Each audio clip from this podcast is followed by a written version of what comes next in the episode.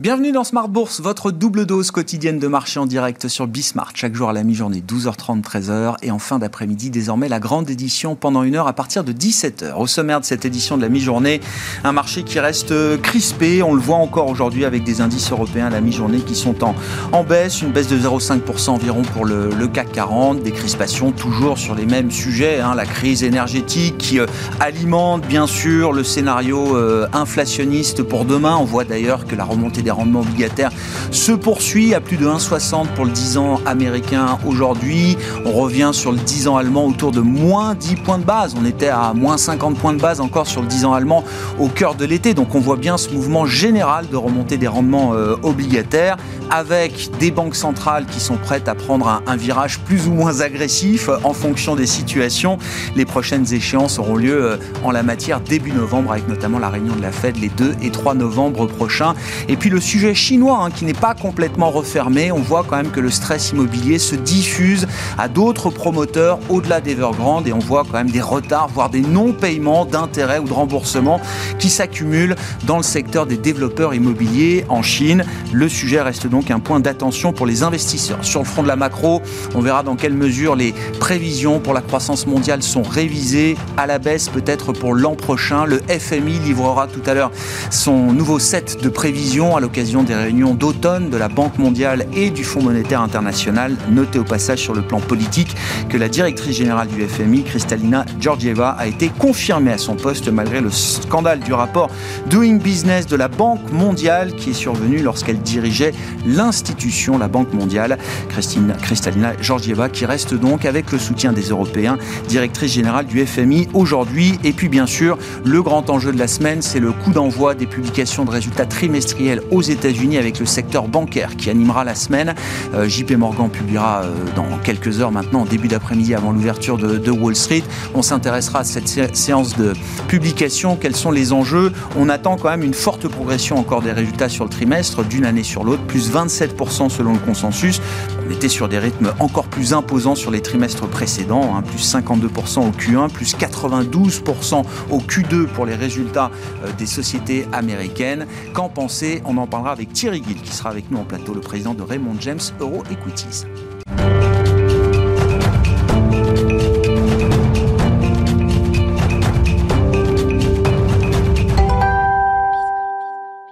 Et un marché qui reste donc crispé en ce début de semaine. Les infos clés du jour à mi-séance en Europe, c'est avec Alix Nguyen. Tout le monde recule après Wall Street et les marchés asiatiques. C'est au tour de la Bourse de Paris. Les craintes sur l'inflation, amplifiées par la flambée des prix de l'énergie, parasitent les marchés et empêchent le goût du risque. Le tout à l'approche de l'ouverture aux États-Unis de la saison des résultats du troisième trimestre. Échéance qui rendait Wall Street nerveuse hier. Les trois grands indices ont légèrement reculé. Les grandes banques américaines se plieront à l'exercice entre mercredi et vendredi. En France, L V M H doit publier son chiffre d'affaires aujourd'hui après clôture. Mercredi, les marchés découvriront aussi les chiffres des prix à la consommation. Ils seront suivis vendredi par ceux aux États-Unis des ventes au détail, des données attendues de pied ferme car elles pourraient mieux aiguiller quant au calendrier du tapering de la Fed. Les pressions inflationnistes sont amplifiées par plusieurs statistiques. Il y a l'évolution des prix de gros au Japon en hausse de plus de six pour cent sur un an, en Allemagne en hausse de, d'un peu plus de treize pour cent ou en encore la hausse de six pour cent des salaires britanniques, un stress général autour de la hausse des prix qui devrait accélérer le resserrement de la politique monétaire des grandes banques centrales. Ce matin, l'indice Z U du sentiment des investisseurs allemands sur les perspectives économiques ressort plus faible que prévu à vingt-deux virgule trois en octobre. En Chine, les contrats à terme sur le charbon ont atteint de nouveaux records alors que les cours de pétrole se maintiennent sur des plus hauts de trois ans pour le Brent et de près de sept ans pour le brut léger américain. En Asie, les marchés reculaient ce matin, soit l'interruption d'une série de trois séances de hausse d'affilée. Le C S I trois cents chinois a pour sa part fait les frais d'une perspective d'un renforcement des contrôles, notamment dans le secteur financier. On relève aussi que certains détenteurs d'obligations Evergrande n'auraient pas reçu des versements d'intérêts dus hier. Focus sur quelques valeurs. L'équipementier ferroviaire Alstom a été sélectionné pour le contrat du système de métro automatique de la la ligne dix-huit du futur métro francilien Grand Paris Express. Il reliera Versailles à l'aéroport d'Orly. Le contrat porte notamment sur la fourniture d'un maximum de trente-sept rames pour un total de quatre cents millions d'euros. Et puis Bernstein relève le titre du groupe de restauration collective Sodexo de performance de marché à surperformance. Il porte son objectif de cours de soixante-dix-neuf à quatre-vingt-quatorze euros. Sodexo progresse de plus de deux pour cent. Tendance, mon ami, c'est chaque jour avec Alix Nguyen à douze heures trente et dix-sept heures dans Smart Bourse sur Bismart.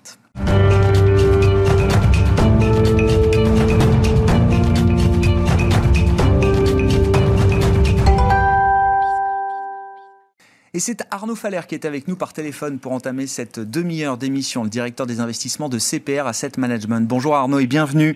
Merci beaucoup d'être, d'être avec nous. La question c'est, qu'est-ce que c'est qu'un scénario de risque aujourd'hui sur l'inflation?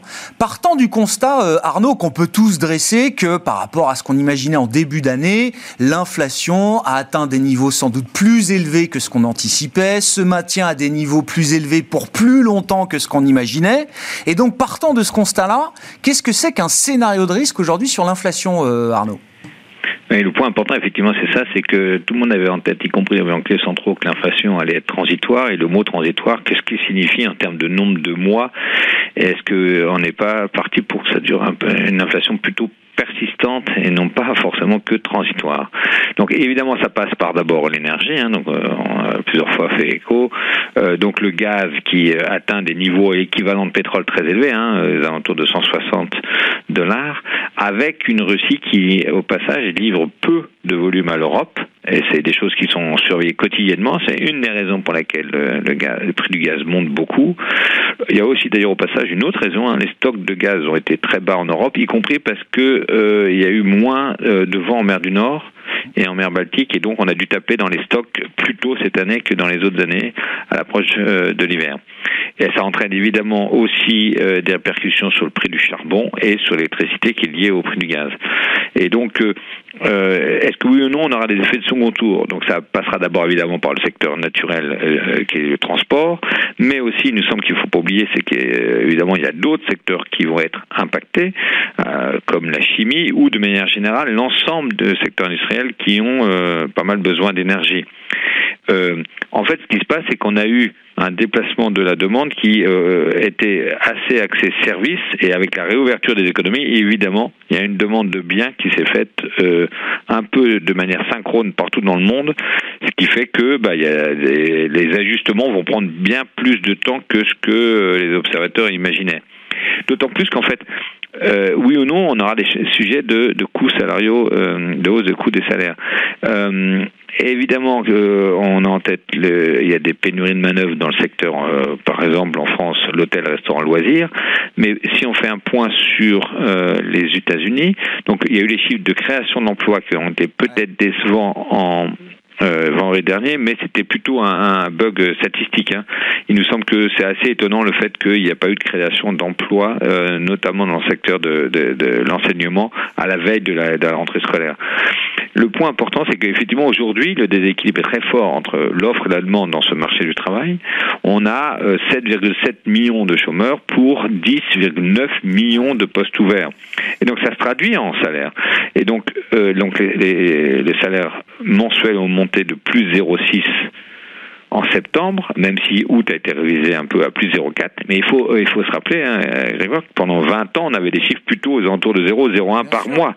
Donc en, en, en rythme annuel, là, les trois derniers mois, on est à cinq virgule cinq pour cent de hausse, y compris d'ailleurs les salaires des non-cadres, hein, parce qu'il y avait toujours eu l'idée de dire « Ah ben oui, mais les, les, les bas salaires montent ». Et en, là encore, euh, les salaires des non-cadres montent aussi. Et d'ailleurs, ça se traduit, donc pour revenir à la scène, euh, vraiment à la, pour euh, illustrer le propos, ce que c'est qu'un scénario alternatif, c'est qu'on aurait des anticipations d'inflation qui montent encore, à l'image de ce... Euh, franchement, on atteint, vous avez vu récemment, l'inflation anticipée par, en zone euro qui a beaucoup monté, d'ailleurs plus vite que l'inflation anticipée aux États-Unis. C'est-à-dire que sur un mois, l'inflation anticipée aux États-Unis, ça monte en gros une dizaine de B P à, à deux virgule cinq sur le dix ans. Il vaut mieux parler d'inflation à dix ans parce que, évidemment, l'inflation à un an ou deux ans est tellement perturbée par les, ouais. les aléas du prix du baril. Mais à dix ans, c'est ce que regardent les marchés et les banquiers centraux. Euh, c'est deux virgule cinquante d'anticipé aux États-Unis, après plus dix, une dizaine de B P euh, récents. Mais en zone euro, c'est là aussi il faut faire attention, c'est que l'inflation anticipée en zone euro a bien, bien monté.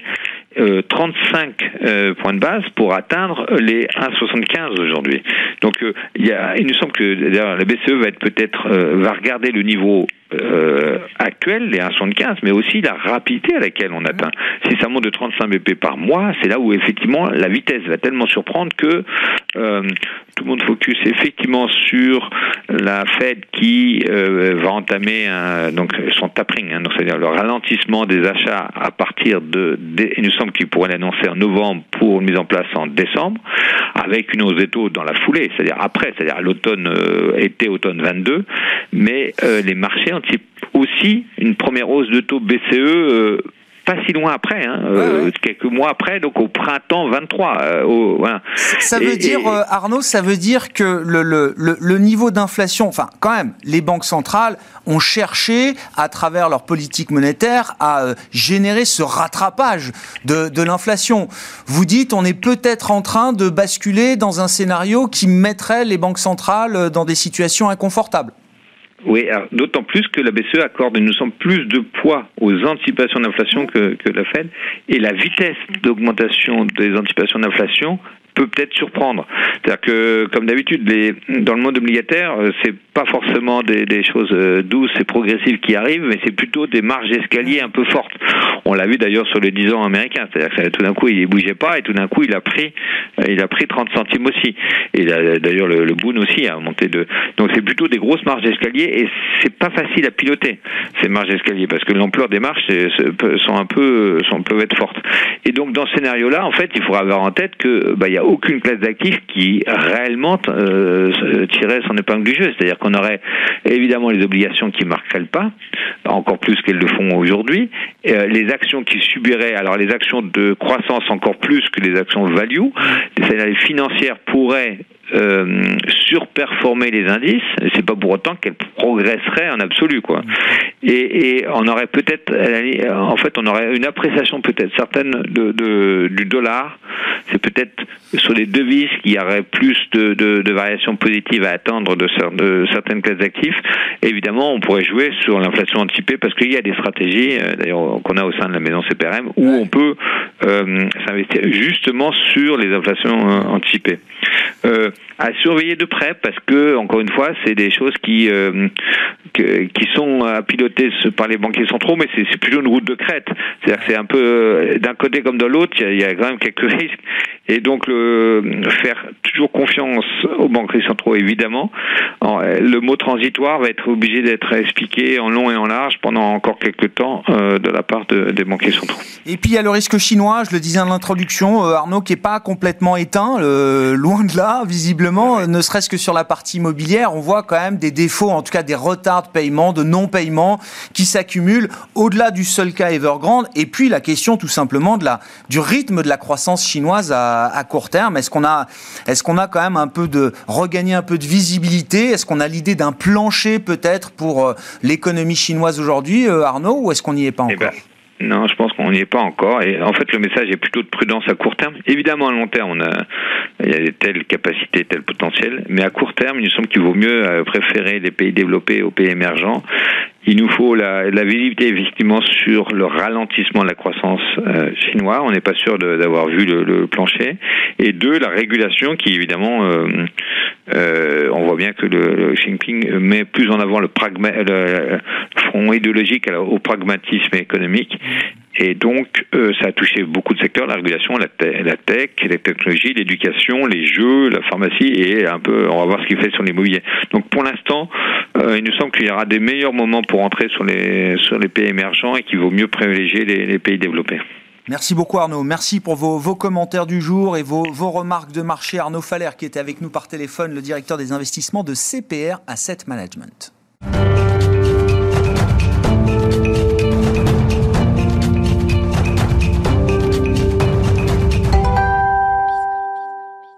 ça va être le, le, l'angle de lecture des investisseurs pour les prochains jours, les résultats d'entreprises à travers lesquels on va regarder les sujets d'inflation, les sujets chinois ou autres. Et c'est Thierry Guille qui est à mes côtés en plateau pour évoquer la campagne de publication de résultats aux États-Unis qui démarre cette semaine. Bonjour Thierry. Bonjour Grégoire. Merci d'être là. Vous êtes le président de Raymond James Euro Equities. Effectivement, alors la question que vous vous posez, je trouvais très intéressante, c'est... comment comprendre que les attentes de résultats sur ce trimestre, sur l'ensemble de l'année pour les compagnies américaines soient toujours à ces niveaux-là, alors qu'on accumule quand même un certain nombre de problèmes, ne serait-ce que sur l'offre, des pénuries, des ruptures de stock, des hausses de, de prix de matières premières, qui doivent logiquement à un moment se retrouver dans les résultats? Une des réponses, ce sont les marges. Les marges des sociétés américaines Sont, sont assez élevés. Euh, je parle des marges opérationnelles au sein du Standard and Poor's cinq cents. Euh, après le petit coup de mou qu'on a connu en deux mille vingt sur des niveaux d'à peu près neuf à neuf virgule cinq pour cent, on est, en tout cas chez Raymond James, nos anticipations, à la fois pour deux mille vingt et un qui se termine, mais pour deux mille vingt-deux et deux mille vingt-trois, sont sur des niveaux compris entre douze et treize. Euh, donc on est vraiment sur une tendance qui devrait se maintenir et donc on attend avec impatience les publications du Q trois, parce que bien évidemment tout le monde a en tête l'impact que pourraient avoir euh, la, les, les goulots d'étranglement et qui, ont des, qui, ont, qui pourraient avoir des impacts sur les, sur les chaînes d'approvisionnement, bien évidemment. Mais euh, je pense que ça explique en tout cas une partie des, des résultats qui devraient être relativement euh, solides. Et d'ailleurs, les pré-annonces qu'on a eues jusqu'à maintenant, ouais. Certes l'échantillon est assez restreint, mais euh, on a regardé un petit peu chez Raymond James et on a plus de sociétés qui préannoncent positivement que de sociétés qui préannoncent négativement. Après, il faut voir par secteur, parce qu'effectivement, il y a un, un peu deux poids, deux mesures dans ce marché. Oui, il y aura peut-être beaucoup de dispersion, mais déjà, est-ce que le, les premiers éléments, alors sur une base très étroite hein, de, de publication ou de pré-annonce euh, de, de, d'entreprise, c'est, c'est pas, c'est pas forcément intuitif, ce que vous nous dites, euh, non, c'est vraiment Thierry. Les pré-annonces depuis en fait début septembre. C'est ouais, ouais, sur un panel de sociétés qui a publié. Le discours n'a pas fondamentalement changé, là.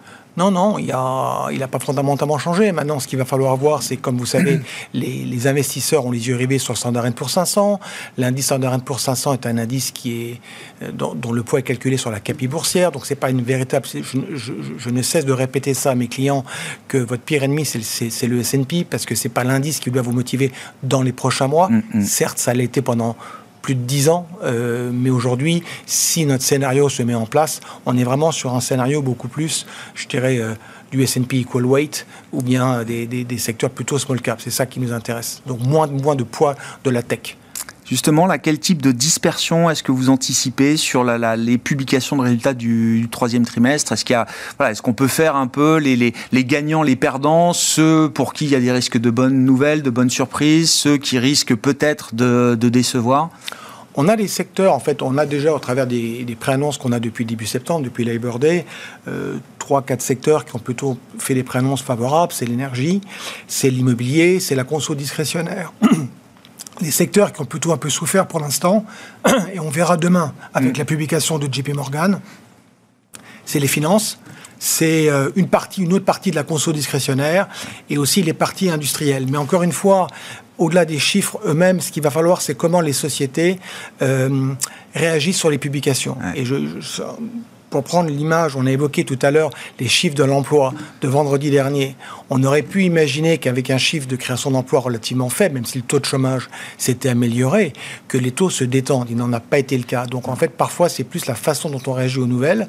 Et on est sur un scénario du trimestre, euh, ça a été rappelé précédemment, sur une croissance annuelle d'à peu près plus vingt-sept, en séquentiel du moins sept. Hein, ça ouais. va décélérer. Ouais. Les, les arbres ne peuvent pas monter au ciel non plus. Mais on est sur un scénario, en ce qui nous concerne, sur deux mille vingt et un et deux mille vingt-deux, raisonnablement optimiste sur les profits. Euh... Oui, avec une poursuite du croissance à deux chiffres, hein, c'est ce que je comprends. Oui, euh... oui, oui, oui. On est, euh, si on prend les profits du S and P cinq cents, nos, nos estimations chez nous sont à deux cent cinq dollars, euh, F A C sept est à deux cents dollars, mais l'année prochaine, ouais. là où F A C sept est, à, et F A C sept est assez, généralement assez consensuel et un petit peu, un, un peu en retard sur les anticipations des maisons comme les nôtres, nous on est sur des anticipations à deux cent vingt-cinq, deux cent trente dollars, en prenant en compte l'impact de la hausse des impôts qui pourrait être la résultante de l'application des plans Biden, mmh. avec un taux d'I S à vingt-cinq pour cent. Quand on a cette vision-là, ces perspectives-là, euh, Thierry, est-ce que le marché américain est cher aujourd'hui ? Est-ce qu'il est normalement cher ? Alors, je vais vous donner quelques chiffres. Ah. Le, le, le, le, le P E historique du marché américain depuis le début du siècle dernier, c'est à peu près entre seize virgule sept et seize virgule huit. Si vous regardez le P E moyen, je parle bien du P E moyen, sur les vingt dernières années, le P E, il se maintient au-dessus de vingt. Bien sûr qu'il a été sur des niveaux de treize, quatorze en deux mille huit, en pleine crise. Euh, pareil euh, en, en deux mille seize, quand il y a eu la, la, une autre crise, la, la petite crise industrielle. Mais globalement, on est au-dessus de vingt. Et on l'est au-dessus de vingt parce que le poids de la tech est très important. Mmh. Dans la composition de ces boîtes de tech, vous n'avez pas finalement d'actifs euh, tangibles. On n'est plus dans un monde des années soixante-dix, soixante avant, avec des stocks des entreprises, de, de l'appareil productif qui était très important. Vous êtes sur des intangibles, vous êtes sur le poids des marques. Et, et, et rien que ça, déjà, ça vaut quelques points de P E de plus. Donc, à votre question, est-ce que c'est cher ? C'est une bonne question. Nous, nos anticipations sur l'année prochaine sont basées sur un P E de vingt-deux, parce qu'on part du principe que même si les, les taux devraient rester bas, mais vont monter, alors je m'explique, il faut donner quand même des amplitudes à nos auditeurs. Nous, on est, en début d'année, on avait un scénario de taux dix ans, près de deux pour cent. Ouais. Ce qui était raisonnable encore en mars dernier, quand le taux dix ans valait un virgule soixante-dix, ouais. était presque risible pendant les mois d'été, vu qu'on n'arrivait pas à se tendre. Et il y a eu un effet d'annonce par Powell sur le tapering fin août, qui a déclenché ce mouvement de hausse des taux. On est aujourd'hui à un virgule soixante et un. Donc je ne sais pas si on ira à deux. C'est plus la tendance qui m'intéresse que le niveau. Il faut savoir une deuxième chose, c'est que quand vous observez, c'est le travail qu'a fait notre stratégiste, quand vous regardez le niveau de l'inflation, parce que c'est un mot qu'on utilise un petit peu à tort et à travers, mais euh, d'abord, je Je l'avais rappelé la dernière fois que j'étais venu vous voir, il faut ramener ça à la croissance du P I B. Hein. On Bien sûr. cinq virgule sept aux États-Unis cette année, trois virgule huit l'année prochaine. Oui. Comme on décale dans le temps à cause de la chaîne d'approvisionnement, on est en train de revoir deux mille vingt-deux à la hausse et pas à la baisse. Mais voilà, quand vous regardez les niveaux d'inflation entre un et deux, deux et deux virgule cinq ou deux virgule cinq et trois, donc globalement jusqu'à trois pour cent de taux d'inflation, le P E du marché américain, il oscille entre dix-huit virgule sept et dix-neuf virgule cinq. D'accord. Il ne bouge pas beaucoup. Vous avez un effet de cap, c'est quand vous passez au-delà de trois pour cent ouais. d'inflation. Où là, ça peut écraser de l'ordre de un point ou un virgule cinq. Donc les vingt-deux fois de l'année prochaine, ça sera peut-être que vingt et une fois, nous paraissent quelque chose d'atteignable. Hmm. Sur le plan... Euh, bon. Suivra demain, euh, en début d'après-midi, le coup d'envoi du secteur bancaire, notamment avec, euh, avec J P. Morgan. Euh, un petit mot quand même du plan politique. Vous avez évoqué euh, rapidement les programmes Biden avec la partie, euh, la partie fiscale. Hein. Euh, est-ce qu'il faut être, euh, euh, comment dire, euh, déçu, ou est-ce qu'il faut peut-être s'interroger sur euh, la vitesse à laquelle Joe Biden est euh, bloqué Euh, dans sa démarche et dans ses grands programmes euh, d'infrastructures, sociaux également, hein, qui sont les deux programmes phares de son, de son mandat, euh, moins d'un an après son arrivée à la, à la Maison-Blanche. Alors, beaucoup de choses ont été faites dans l'urgence, dans la continuité de la politique de Trump, ça n'a pas de sujet. Mais on voit que, alors qu'on avait de grands espoirs, que le marché, je ne sais pas si la hausse du marché est aussi en partie liée aux grandes promesses de, de dépenses, euh, je ne sais plus, quatre trillions de dollars, à un moment, c'était les, les chiffres qu'on manipulait. Euh, Est-ce qu'il faut être beaucoup plus mesuré aujourd'hui sur euh, euh, la capacité de Biden à délivrer ce qu'il a promis ? Alors, je ne sais pas si on peut être déçu, pour reprendre votre terme. Ce qui est sûr, c'est qu'il a une marge de manœuvre, somme toute, assez limitée. Souvenez-vous, ouais. il, certes, il a la majorité aux deux chambres, mais au Sénat, il ne le doit qu'à le double vote de la vice-présidente. Mm-hmm. Et finalement, il a perdu des voix à la Chambre des représentants, et je crois que l'écart de voix entre démocrates et républicains doit être de dix ou quinze sièges. Donc, il faut quand même faire du fine-tuning. Il faut vraiment... piloté. Il a, il a été très généreux au début de sa mandature, et n'oubliez pas que le cycle politique américain est excessivement court. Ben oui. Hein, le Sénat ben oui. renouvelle par tiers tous les deux ans, la Chambre des représentants en intégralité. Donc, un certain nombre d'acteurs aujourd'hui ont déjà en tête les élections de mi-mandat ben oui. de novembre de l'année prochaine. Euh, Ce qui lui laisse finalement euh, à peine quelques mois pour euh, faire quelque chose. Oui, alors... Dans les discussions actuelles, il y a plusieurs sujets. Il y a le plafond de la dette, il y a le plan d'infrastructure, et il y a le plan que je qualifie ou qu'on qualifie un peu de plan social. Mmh. Sur le déplafonnement de la dette, c'est pour moi le plus important. Enfin, en tout cas, c'est pour nous le plus important. On a gagné du temps. Les républicains sont montrés compréhensifs grâce à une procédure de vote euh, qui, euh, aux États-Unis, parfois se fait sur des votes au Sénat à la majorité simple et parfois sur la méthode du filibuster à soixante quarante. Ça, ça a permis en fait de gagner du temps. C'est tout. Et ça nous amène au trois décembre mmh. prochain.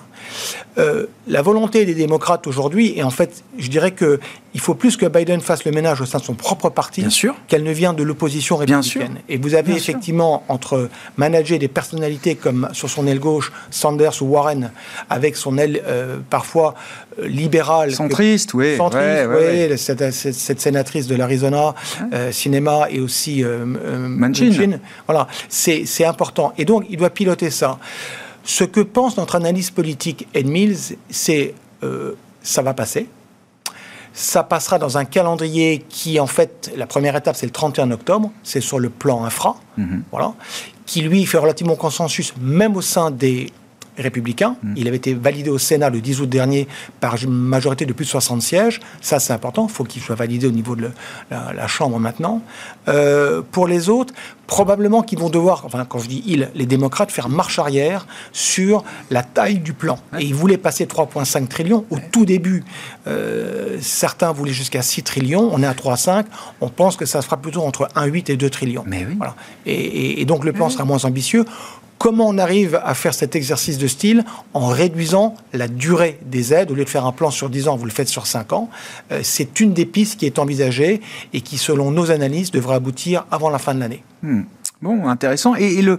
Oui, le plafond de la dette, c'est quand même... Euh, c'est, c'est un vrai sujet ou c'est un, le, le marronnier habituel euh... Non, non, c'est un vrai sujet. Ouais. Euh, le financement du gouvernement avec le shutdown, ça, c'est quelque chose où on joue souvent et traditionnellement ouais. à se faire un peu peur.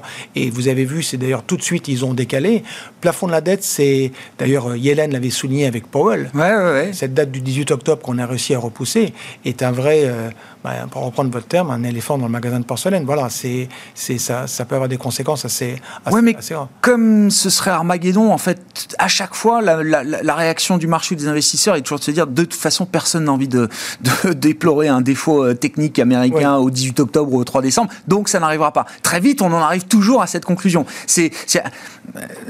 C'est dangereux de systématiquement euh, réfléchir de, de cette manière-là ? Non, mais disons, on a, on a tous compris quel est le jeu. C'est qu'on se dit que finalement, on aura un accord, mais quelle va être la contrepartie ?